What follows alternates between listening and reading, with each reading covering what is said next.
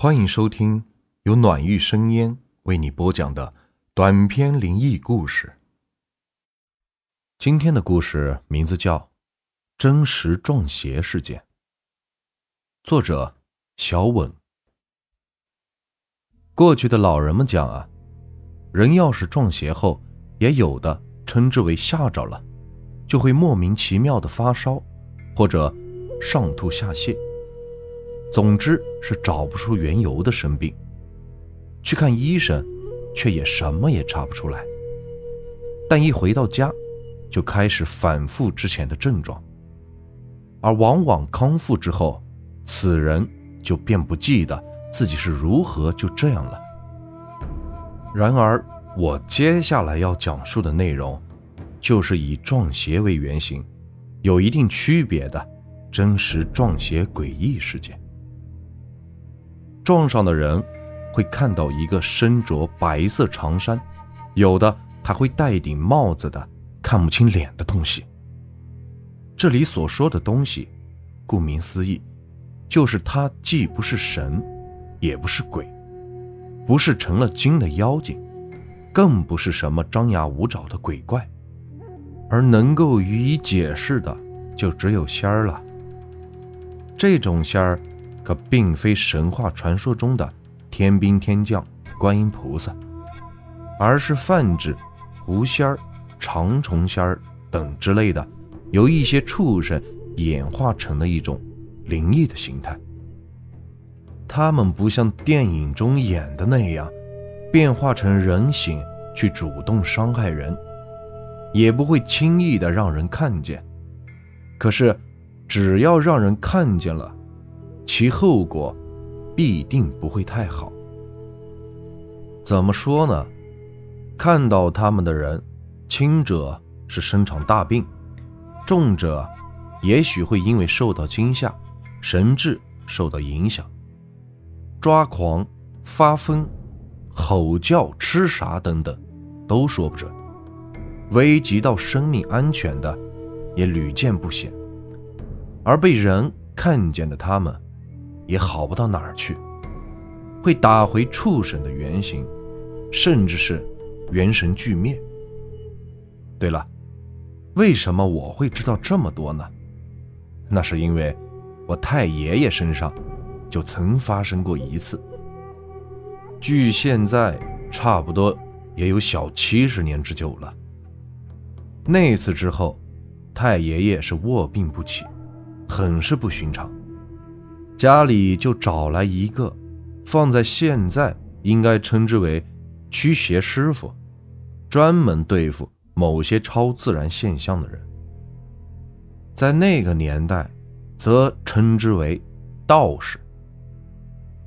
解释一下，这里所说的道士，可并非穿着道袍、身居山林道观的那种，而是有着高深道行。可以帮人驱赶那些脏东西，替人消灾解难的人。太爷爷说起这段诡异经历的时候，显然还是心有余悸。可能他并不想回忆吧。脸上的表情变化让我开始有点后悔，是否不该询问这些。可因为我的好奇心和锲而不舍的央求。疼爱我的太爷爷才无奈的，又开始拨开了记忆的那条缝隙，缓缓的在脑海里拼凑起尘封已久的往事，说的也有些断断续续。我那会儿才二十几岁，什么也不懂，就是有把子力气和祖传的木匠手艺。娶了你太奶奶之后。就挑起了养家糊口的担子。家里养了猪，地里也种了庄稼，我也会常接一些木匠活挣点钱，日子呢也还过得不错。平常也不好什么，唯独就好个喝酒，隔三差五就出去喝一顿，每次不醉不归。久了。你太奶奶拦不住，也就不管我了。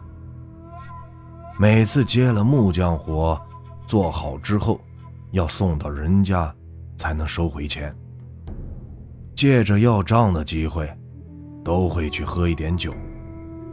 也就是那会儿，去要账的时候，就发生了那么邪门的一夜，整整的一夜，让我终身难忘啊！我记得那天从地里干完活，天就完全黑了。我也没回家，就匆匆忙忙的走另外一条路去要账，也没拿照亮的工具，就在黑漆漆的土道上快步的走，想着也没多远，要回来钱儿，就赶紧回家。那天本来。是没想要喝酒，可说来也挺邪门的。走了也就十来分钟，就见路边有个女人冲我招手，笑呵呵的冲我说：“酒香进去尝尝。”我就探头看见里面竟然有好多人，没多想，鬼使神差的就跟着进去了。可能是在那一刻，意识就不清楚了吧？不是喝酒，而是没喝的时候就开始恍惚，恍惚的不记得到底是喝了什么酒，喝了多少，喝完又是怎么走出酒馆的。等再回到那条抗洼的土道时啊，天就开始下雾了，恍然间就觉得。那个小酒馆亮通通的灯光，好像瞬间消失了，就跟被大雾吞没了一样。我就这么晃晃悠悠的走着，踉跄着走，也就慢了很多。想必真的是喝了太多的酒。忽然，脚底下一绊，就从一个土坡滑倒，一屁股坐在地上。顺势就滚下来了，屁股又碰到略微平坦的地面上。太爷爷讲到这里停了下来，拿起旱烟杆子，点上就抽了几口，眯起眼睛看向窗外某个地方，看得入神，看的是意味深长。条件反射似的，我也随之看了过去，可是。除了灰蒙蒙的天和深秋时节干巴巴的树杈上的几片枯叶子，就别无他物了。那天的大雾下的邪，我从那土坡上掉下去的地方是更邪。刚开始啊，想着坐在地上爬起来就得了，顶多是身上会疼。可是啊，我的身体非但没等起来。就又弹了出去，就跟飞似的，没纳过闷儿，就趴在了个土堆上。后来看清楚才知道，哪儿是什么土堆呀？那明明是个坟堆。我想要不是当时喝了些酒，估计半条魂都吓没了。当时是真的害怕呀，酒也醒了好多。爬起身来，脑袋里就想着离开这鬼地方，赶紧回家。什么钱，什么账，也都没命重要。但是想着容易，身子却很费劲地扭动了好一会儿，才连爬带滚的起来，就想跑。说是跑，其实还是爬着滚着，也不知道应该往哪儿去。直到觉得自己很累，那种累怎么形容呢？就好像是浑身的力气被抽干了，但还必须机械的奔跑行走，就这么折腾着，不管怎么走也走不到，也不管快着走慢着走，人是走不到头。四周黑压压的，死一般的寂静。雾蒙蒙的，心里忽然就生出个念头：这是碰见鬼打墙了。听过老一辈人说过，如果是鬼打墙，就算是走到累死也是徒劳，所以只有等到天亮才会恢复正常。想到这些，害怕的感觉又占据了大脑，以至于身体也忽然动弹不了似的。一时间，恐惧、愤懑、疲惫，很多感觉交杂在一起，终于身子软成了一滩泥，一屁股跌坐在了地上。你看我像神还是像人？你看看我，是像神还是像人呢？突然，黑暗中猛地冒出个奇怪的声音。也听不出是男是女。接着，我就看见大概一米外的墙头上，隐约有个白色的影子。诡异的声音似乎就是从他那儿传过来的。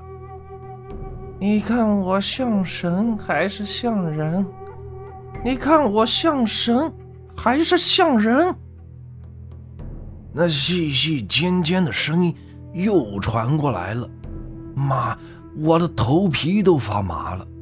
酒精的作用下，头又开始晕晕乎乎的，然后竟然壮起胆子，大声骂了一句脏话，以示回应。就在声音消失的瞬间，那个白色的影子忽然也跟着消失了。我不敢相信的咽了口口水。定眼看着刚刚还有个影子的墙头，大气儿也不敢喘一下的看着，而那始终没再出现任何东西。你，你要是鬼的话，就让我头疼；要不是，就让我肚子疼。仗着胆子，我喊了一嗓子，并没什么动静，但肚子。却真的剧烈的疼痛了起来，而且是越来越疼，疼得我是满头大汗，开始满地的打起了滚。之后，我就什么也不知道的昏了过去。太爷爷说他醒来的时候，天已经大亮了，隐约的记着，折腾了一个晚上的肚子也不疼了。定眼看向四周。都是风头，地上有很多乱乱的脚印身旁有一处踩成一圈的脚印，已经被磨成一块平面了。那可能就是肚子疼时满地打滚的证明吧。站起来都没来得及拍干净身上的土，就头也没回的跑回了家里。再说回故事开头提到的道士。因为太爷爷一进家门，没等家里人问这一宿发生了什么，就瘫倒在炕上，开始说胡话，发高烧。在看了大夫完全无效的情况下，他请来那位道士，给驱了邪，收回了下掉的魂，还给了太爷爷一件挡煞辟邪的护身之物。说罢，太爷爷就伸出手腕。给我看了那件神物，原来是一根细有一枚类似铜钱的红绳。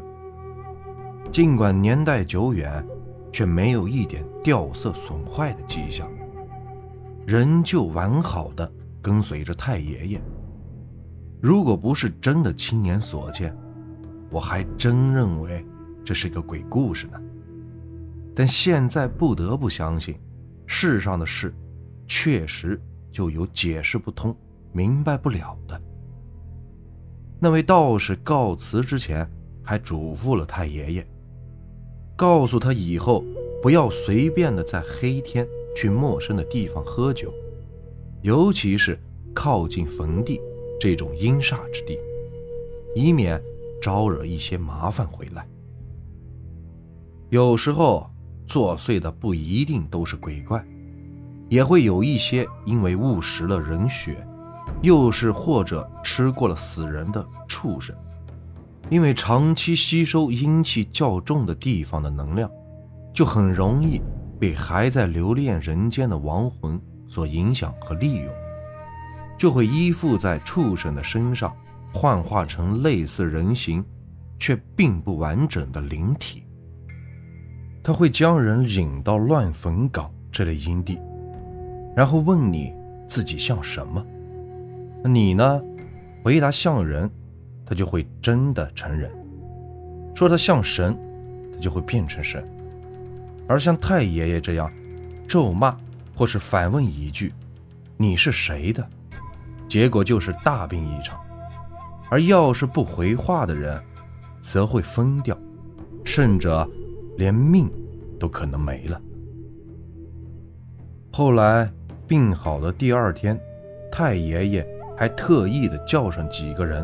又去了那条土道，想再验证一下那晚发生的怪事然而诡异的是，路边什么都没有，就连喝酒的那家小酒馆也凭空不见了。眼前看到的，就只有路边土坡之下的乱坟岗。这个故事啊，就结束了。